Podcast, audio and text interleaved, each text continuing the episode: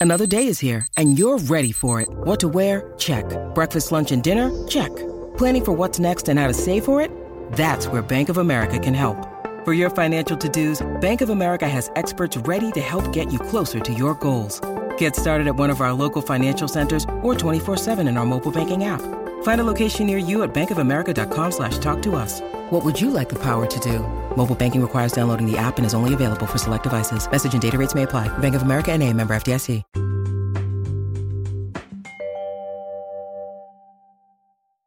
Hello, welcome to the One Organized Mama podcast. My name is Janelle and I am One Organized Mama. We are on episode number 16. I have to say, I think this is a fun little coincidence, but my birthday is this week on the 16th. So I thought it was kind of neat that we're also doing my 16th podcast episode the same week as my birthday. Anyway, um, last week I posed a question on my social media. The question was, what are your biggest struggles and challenges with decluttering? And the response was phenomenal. Thank you to everyone who commented and messaged me your responses. Um, so basically, what I've done is I've gathered all of the information that you guys sent me. I've heard you and I have some solutions for you. So I have um, come up with eight of your biggest struggles and challenges. And for each struggle and challenge, I have a solution for you. These solutions are easy, they're ones that I talk about, but sometimes people can't really understand like a system or how to um, apply something in their life until it really becomes personal. So, again, I have listened to you guys. I appreciate the feedback and always keep sending me more. So, let's get started. The first struggle or challenge that people um, is where to start. A lot of times we walk around our homes or we look throughout different areas of our life, and every area of our home or our life feels like it needs some decluttering, right? And that can be overwhelming. So, where do you start? Well, my solution to where to start is a PDF that I have um, to help guide you, and it's called the 12 month declutter. It is available on my website um, for free. It's an easy download. And basically, this just gives you a guideline so that by the end of one year, you've addressed every area or space in your life. Um, you can start anywhere, but the whole point is is to focus on one area a month. So, if you've heard me talk in the past about this, um, for instance, uh, I live in a very warm climate. I live in Las Vegas, Nevada. And um, a garage is not a place that you want to organize or declutter in um, July or August in Las Vegas. So, um, so my garage is something my husband and I try to do in the cooler months. So, for instance, February or March is a good time for us to go out and organize our garage. Um, so, the uh, declutter checklist basically has all different areas. You can customize it. If there's an area that doesn't apply to you, cross it off, add one in that does or makes a little bit more sense to you. But the point of it is to get you to focus on one space per month. If you do that, I promise you, you'll see progress in your life and you'll feel like you're making um, a big stride in your decluttering process. So, um, um, add it to your daily and weekly planning too. So, for instance, if you want to get a good start and you're like, hey, I'm going to start this in March, make sure when you're doing your time management planning, however you do it, whether you find, follow my time management journal or you just add it in and you make sure you make time for decluttering at least once a week. So, for instance, in March, if you're going to start with your master bedroom, once a week, I want you to get in there and I want you to make time to focus on decluttering. Decluttering is different than having to um, go out and run and buy bins and everything. I just simply want you to take stuff and donate it or toss it or deal with it. So don't overthink it too much. Decluttering is simply that it's just getting rid of the stuff that you don't have a use for or space for. Okay, the second challenge that I found was where to put everything. I think that stops a lot of people from really getting organized because great, you can declutter it, but then where do you put it? Well, here's an easy trick. Um, I just simply want you to create a zone for every item in your home. This is also called space planning. And so when you go to put stuff away, it should have a place where it belongs. So, a home for every item in your home. I literally have clients that I worked with years and years and years ago. And once in a while, I hear from them and they're like, hey, Janelle, I have. I still um, follow your advice, a home for every item in my home. So, this will really force you to make some decisions, right? Especially when it comes to shopping. And I really want you, before you make purchases, to really think do I have space for this? Am I really going to use this? Because a lot of times we bring stuff into our home that we don't even use or we don't have space for. Or strangely enough, sometimes we'll bring stuff in our homes that we don't even want. So, really ask yourself those tough questions and to make sure that you have a space for every item in your home. So, whether it be um, wrapping paper, make sure that when it comes time to wrap a gift, you know where all of that stuff is and you know where to put it away afterwards. If you um, have like a home office space, everything in there is home office related, however you define that. If it's a kid's homework station or pens, pencils, crayons, staplers, all of that stuff. Um, if you have specific items for home, that's where it goes but a home for every item in your home. Otherwise, again, you have to make those tough decisions. Does it stay or does it go? Okay, a big one. Number three, a lot of people struggle with this, and they really, really believe that decluttering just simply takes too much time. Or they feel like they just get into these projects that are super overwhelming and they bite off more they can, than they can chew. And this also leads to this sort of rabbit hole, what I like to call rabbit hole of decluttering. And what is that? It's this. So you've decided you've put on like your sweatpants and your music, and you're gonna go out there and you're gonna declutter whatever space. So then you start going through it and you're doing good, but then you find something that you've been looking for forever. So, what do you do? You go to put it away because every item has a place that it belongs in your home. But along that little journey through your home, you're going to hear your phone ding. And so you're going to go over and you're going to look on your phone. And we all know our phones are like the deepest, darkest rabbit holes. I mean, they will suck us in, they are the biggest time wasters. And so when we finally crawl back out of that and get back to reality, we're kind of like, okay, what were we doing? Oh, yeah, we were putting this item away. So we go, we put it away. And then along the way, something else distracts us. Maybe it's like the, the clothes on your kid's floor or something. So then you're like, oh my gosh, let me deal with this real quick.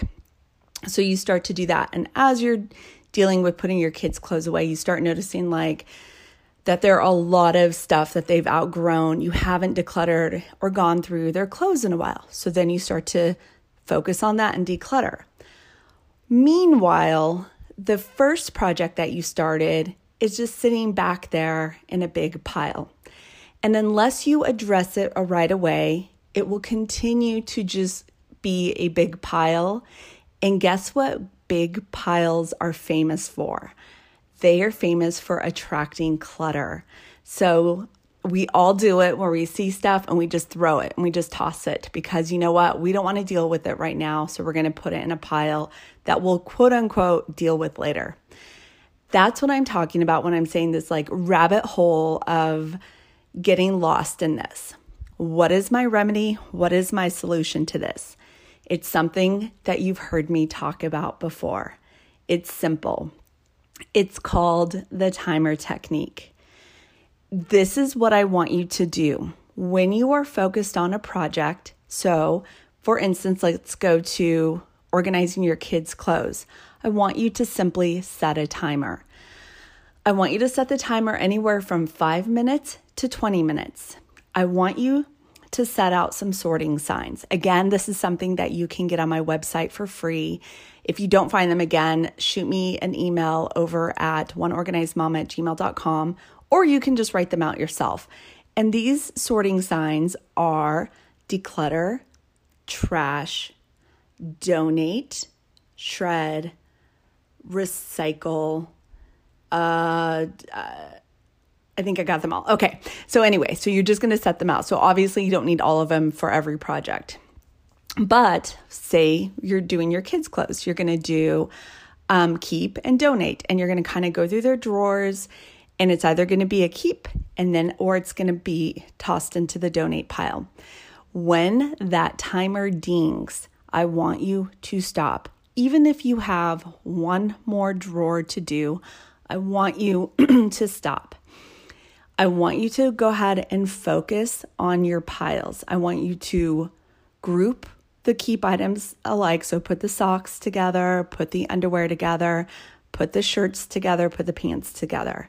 I want you to bag the donations and all that little trash because for some reason kids like to like collect little pieces of trash and stuff in their drawers, or a lot of kids do, or mine do, and toss that stuff.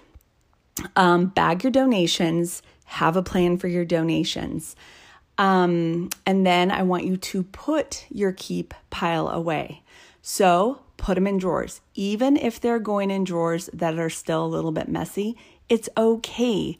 I'm trying to teach you a technique here so that you don't get lost.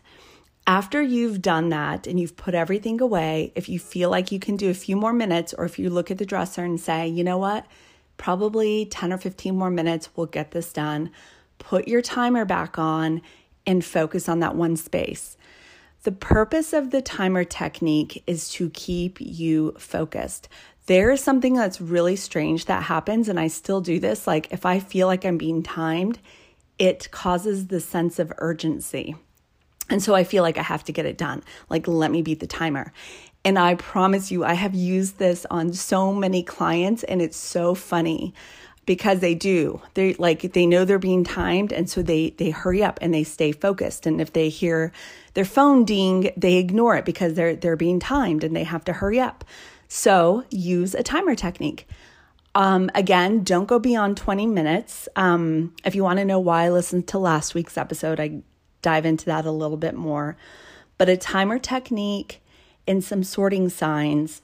And let me tell you if you have a space that you hate to organize, but you know you only have to do it for five, 10, or 20 minutes, I promise you, you're much more likely to get it done. And this also takes care of those of you who said that you just have no motivation. I mean, lack of motivation is definitely one of your biggest struggles. This will help you because, again, for instance, one of my areas I need to focus on is my paperwork. It's kind of out of control right now.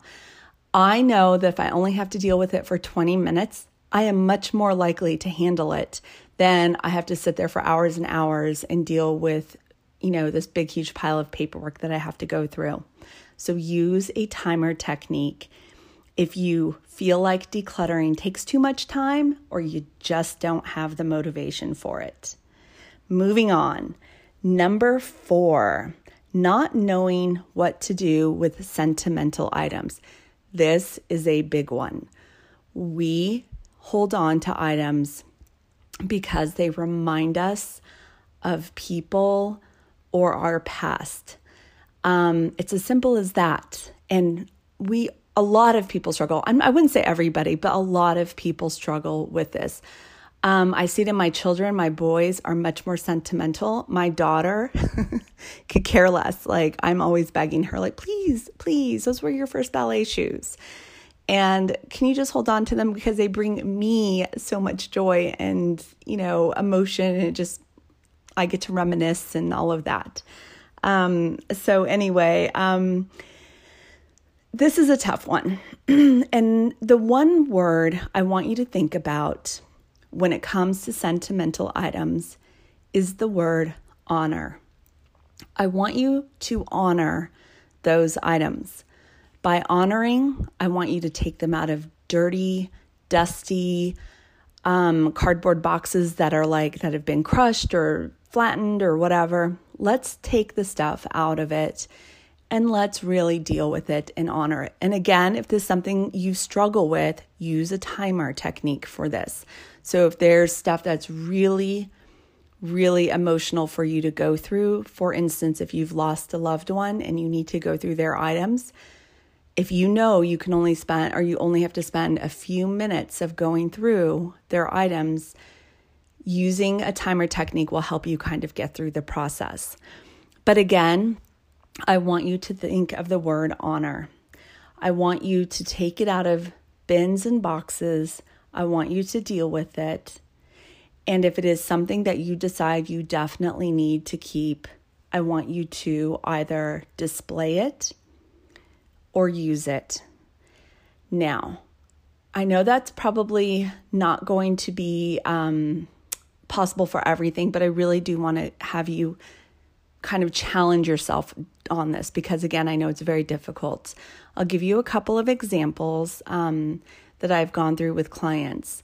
I have one client. Her name is Randy. I love Randy. Um, she's actually become a very dear friend. But I've walked her through the process of downsizing her parents' estate over the years and then um, worked with her for years and until her parents passed away. Randy did probably one of the most beautiful jobs I've ever seen of honoring the sentimental items that came from her parents' home. For instance, her parents, her father was in the military and he was military pilot. Don't quote me, I think it was Korean War. Um, but anyway, he had one of those really awesome leather flight jackets. Well, she kept that. That was definitely something that she wanted to keep. And so she found a very sweet way to display that and a first stole of her mother's in her own closet. So it was very sweet. She just got one of those um, little mannequins um, that she just kind of displayed both of them on. And she had a little dresser. She has kind of a big walk in closet, but she had a dresser and she displayed those. Um, that was a very beautiful way to display the items. One of the most sweet, precious things that she did was she took all of the letters that her father wrote to his mother, his father, his fiance, who ended up to be his wife and Randy's mother, and um, had collected all of those letters. And right when you walk in her house, she has a beautiful glass. Um, it's almost like um, an empty lantern. But anyway, she put the letters in there. So when you walk into her house, you see this big, beautiful glass display, and inside of it are all of these letters with the stamps and the address and the beautiful handwriting that um, her parents had saved over the years. And again, I think that's a, something that's very touching and it's a wonderful way.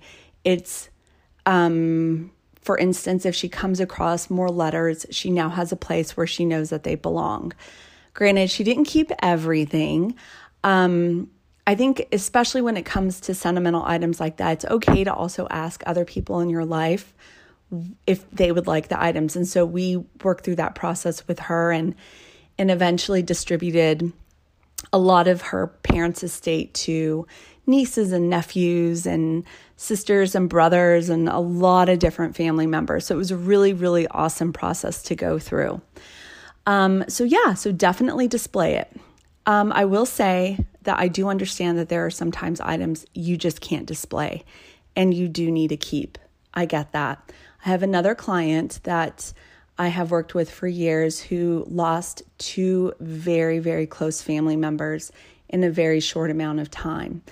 And so um, the the if she were to come across or see a lot of the items, it did cause a lot of pain. So what we did when we worked with her is that we just gathered the items and we put them in a lovely bin. And on the bin, it simply says special keepsakes. And she knows that's sort of the key, the code word that we use for those items from the two dear people that passed away in, in her life. And we put all of the items in special keepsakes.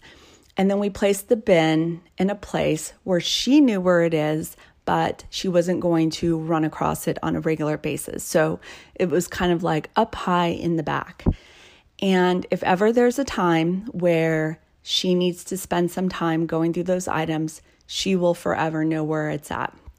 So it gives her comfort to know that the items are safe and they're put away, but it's not anything that she has to go through and see because we all know there are those items that um, are hard, they're painful. And, um, but again, this is a way to honor those items. Another way to honor items is to use the items. I've been blessed to um, inherit a few items throughout the years from different family members. And whether it be like a small little candy um, or like a crystal um, container that can be, hold candy at the holidays, or uh, I once had a client who um, had these beautiful aluminum trays that her grandmother had, and no one in the family wanted them, and she didn't want to just donate them. And I just thought they were really neat.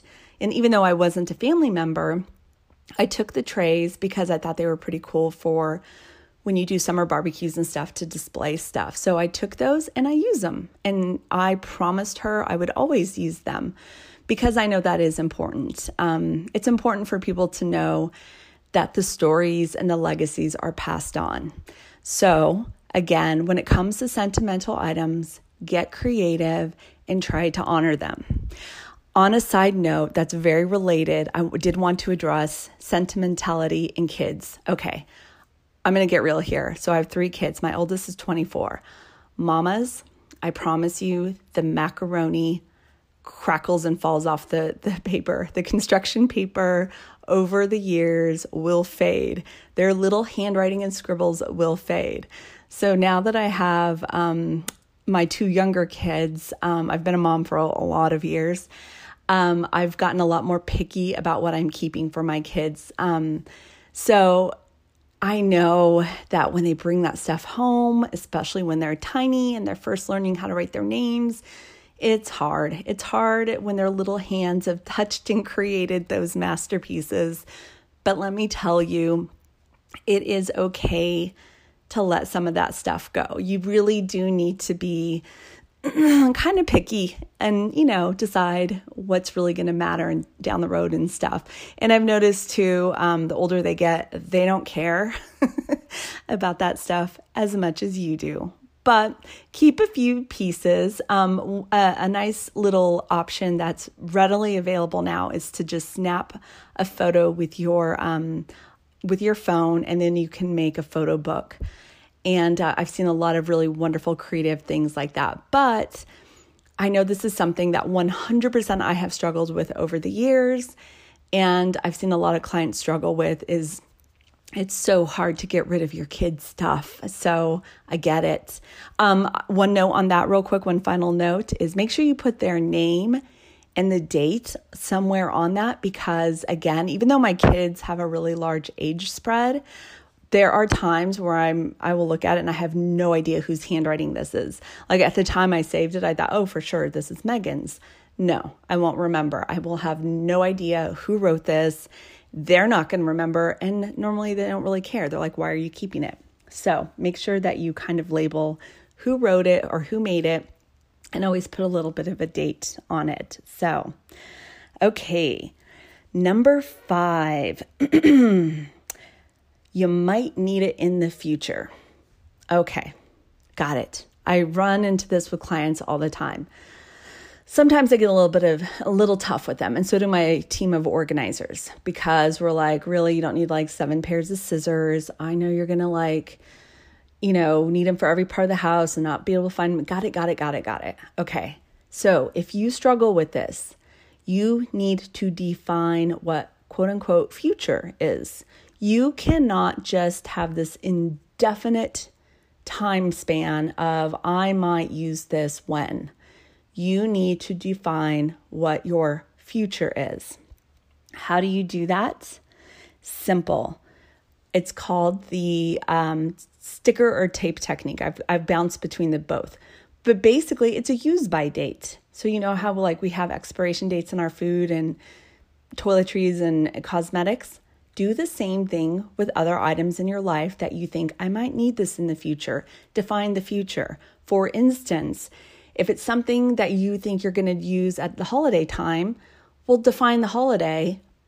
Look that holiday up on your calendar, if you know, unless you know it off the top of your head. Put a use by, so use by December 25th.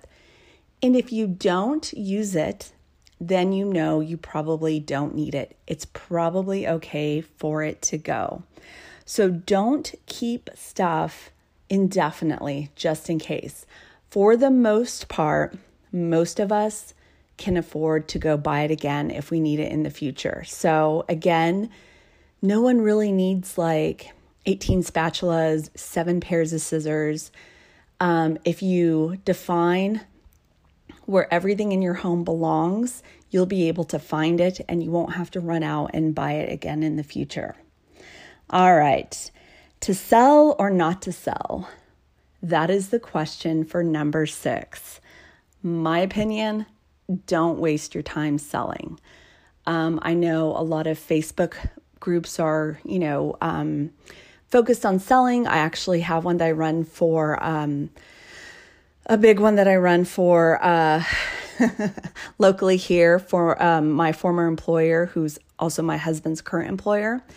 And it has over 4,000 members. And if you ever think you want to admin a Facebook group to buy and have people buy and sell stuff, just uh, take a few days to think about it because it is quite the headache sometimes. But to sell or not to sell.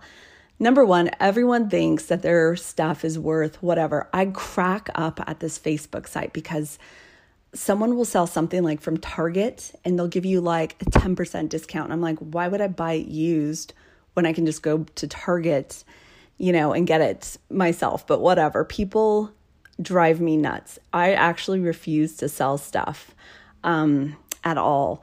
I can't stand the back and forth negotiating. One time I sold my um, son's uniform shirts for $2 a piece, and the amount of questions people had and wanting photos could they get a photo of the back? Could they see it on my son? I'm like, no, my gosh, it's $2. I felt like I was doing a favor for you. Come and pick it up at my house. And, you know, I'm saving you some money here. But no, people drive me nuts with this. And, but if this is your thing, and I have a lot of friends and family that love to sell online, more power to you.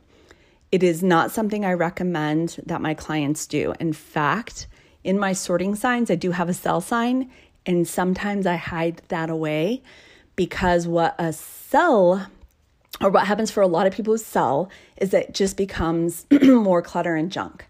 You put it away in a room or in your garage or somewhere and you forget about it and you never deal with it. So don't sell stuff unless you really have a great system. And I have some friends that have a wonderful, wonderful system down for selling. Unless you are them, don't bother. Okay. Um, one thing on this, I will say I am big into donating. Two notes on donating. Number one, for some reason, because everything is controversial these days, it doesn't matter. I mean, I know that there's always controversy around some of these charities, but here's the thing if you're donating to a charity, they're probably creating some jobs. So, for me personally, I don't really care if they're for profit or nonprofit because that doesn't really matter. They're all businesses. A nonprofit business does not mean it's automatically better than a for profit business. Sorry, my personal opinion, just have to throw it out there. I love people who create jobs, and a lot of these charities create jobs and then do wonderful things with the items or the proceeds from when they sell them. So don't overthink this. Don't get so caught up in, you know, so much of the drama and a lot of times inaccurate information that you hear or read about charities. But if you really, really, really want to make sure the items that you're donating are going to a good cause or the people that you really want to, get creative. Post on social media what you're trying to get rid of and I promise you, if you post enough and have people share, you'll find a needy family that could use the items or a, a wonderful charity. For instance, a lot of times animal charities get overlooked. So if you have like blankets or towels um, that an, that a another charity wouldn't take, a lot of times the animal charities are always looking for blankets and towels and stuff like that for their animals. Um, same thing with um, magazines and newspapers; those are great. Um, I have a real estate client. They um, uh, have a lot of furniture that they do need to donate. And instead of having it taken to the landfill, we've gotten really creative and we actually found a wonderful group of people who are collecting donations for um, eight families that were displaced in an apartment fire last week. So um, we've passed along the information to try to connect my clients with. Um, this wonderful group of people who are are trying to um, collect furniture and items for um, for uh, families that that really truly need it. So get creative. Use the power of social media. Contact family and friends. It's really not that hard.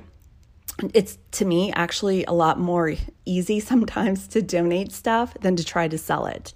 So the other thing, real quick on this, is I know, and I started to say at the beginning, I know that everyone thinks their stuff is worth a ton of money. It's generally not. It's just like with anything, um, the market will tell you what it's worth.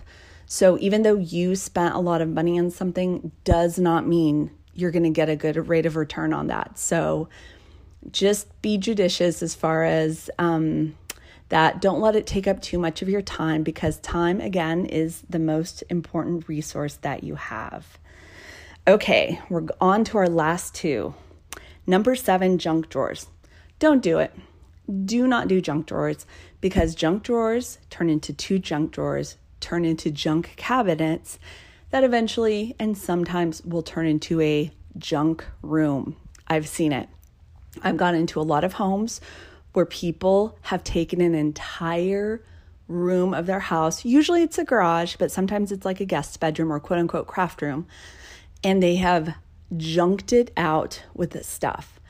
Again, you should have no space in your home that you call quote unquote junk anything.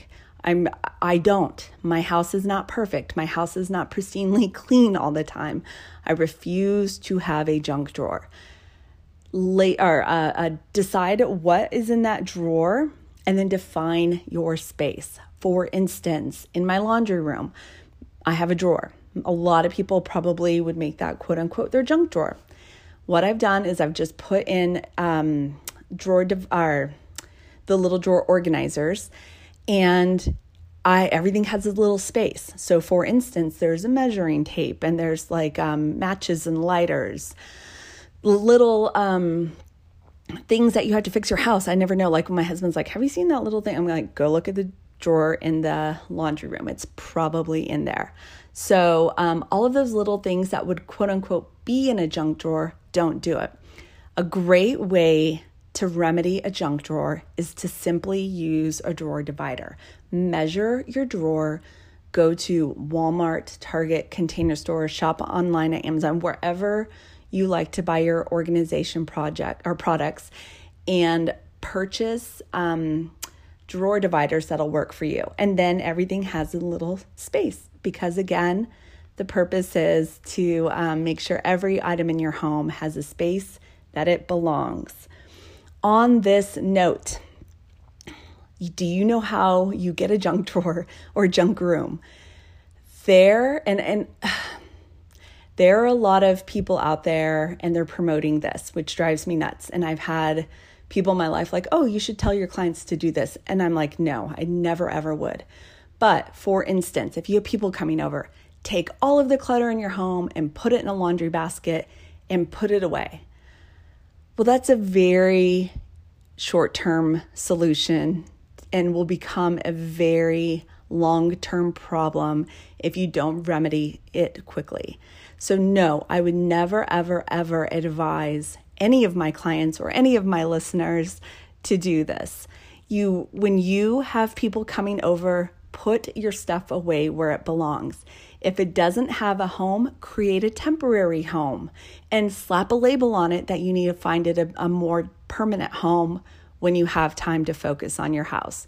But do not grab your laundry basket, and then walk around your house and put all the junk on in it and put it away because for 99.9999% of us we are not going to deal with that, right? We're not going to go back and like, okay, now let me deal with my laundry basket. We're going to be in a panic when we can't find stuff. We're going to spend more money because we need to go find it. We don't want to deal with it. So that stuff eventually gets shoved into quote unquote junk drawers and junk cabinets and junk closets. And it's a very, very ineffective way to um, tidy up your home. So just don't do it. That's a lot of times how it, when people just don't know where an item goes, they say throw it in the quote unquote junk, whatever. So don't do it. Okay, rounding out everything all of the feedback that I got from you guys, one thing kept coming back to me over and over, and it's definitely something I struggle with as well. The eighth and final challenge to decluttering is paperwork. I hear you out there. I gotcha. Let's address it really quickly. I have a system that I teach for paperwork in the month of March, my focus is going to be on paperwork. So make sure you tune in if paperwork is really your struggle. But here are some tips for you to implement in the meantime. Number one, get and create a drop zone. This is simply a bin or a basket, however much paperwork you have, kind of depends the size of the container. But basically, um, for me, it's like um, a basket that you know, something that you would put on your desk. That is where all of the paperwork in your home is collected. So if you're looking for something, you know it's in your drop zone. When you're tidying up, it all of your paperwork has a space and a place where it belongs. Once a week, so when you're doing your weekly planning and you're managing your time, I want you to schedule yourself to go through your drop zone. This is where I want you to shred and recycle and trash stuff. So if you um, want, create little signs, sorting signs for yourself. And then you're going to put keep. So if it's, so again, don't spend a lot of time. Just if you need to use a timer, that's great. Or if you can just get through the um, entire drop zone in one fell swoop, awesome. But you're going to go through and you're going to um, toss the stuff that needs to be tossed, and then you're going to deal with your keep. Paperwork falls in one of two categories either active or archive. Active, you have to think about something that you have to do something. So I always say like time frame like if this is something you need to do in less than 30 days, it's active. If it's something that you need as a reference or resource down the road, it's archive. For instance, right now, my husband and I are gathering everything for our taxes and we're focusing on doing our um, all of that. So that goes in our active because that's something that's coming up soon. Um, anything that we're collecting f- to do our taxes for 2020 is going to be archived because that's stuff that we don't need to do our 2019 taxes. So if that kind of gives you an idea of how to break this down. Active where do you put it? I like a binder. I just like a simple binder system with page protectors. Um, and this is just something because I like the page protectors. I can throw stuff in, I can put some dividers in. Um, and so all of my active stuff, so when it gets time to go to the tax guy, I know everything is in my binder. So I can just take it out, throw it in an envelope, and take it down to my tax person.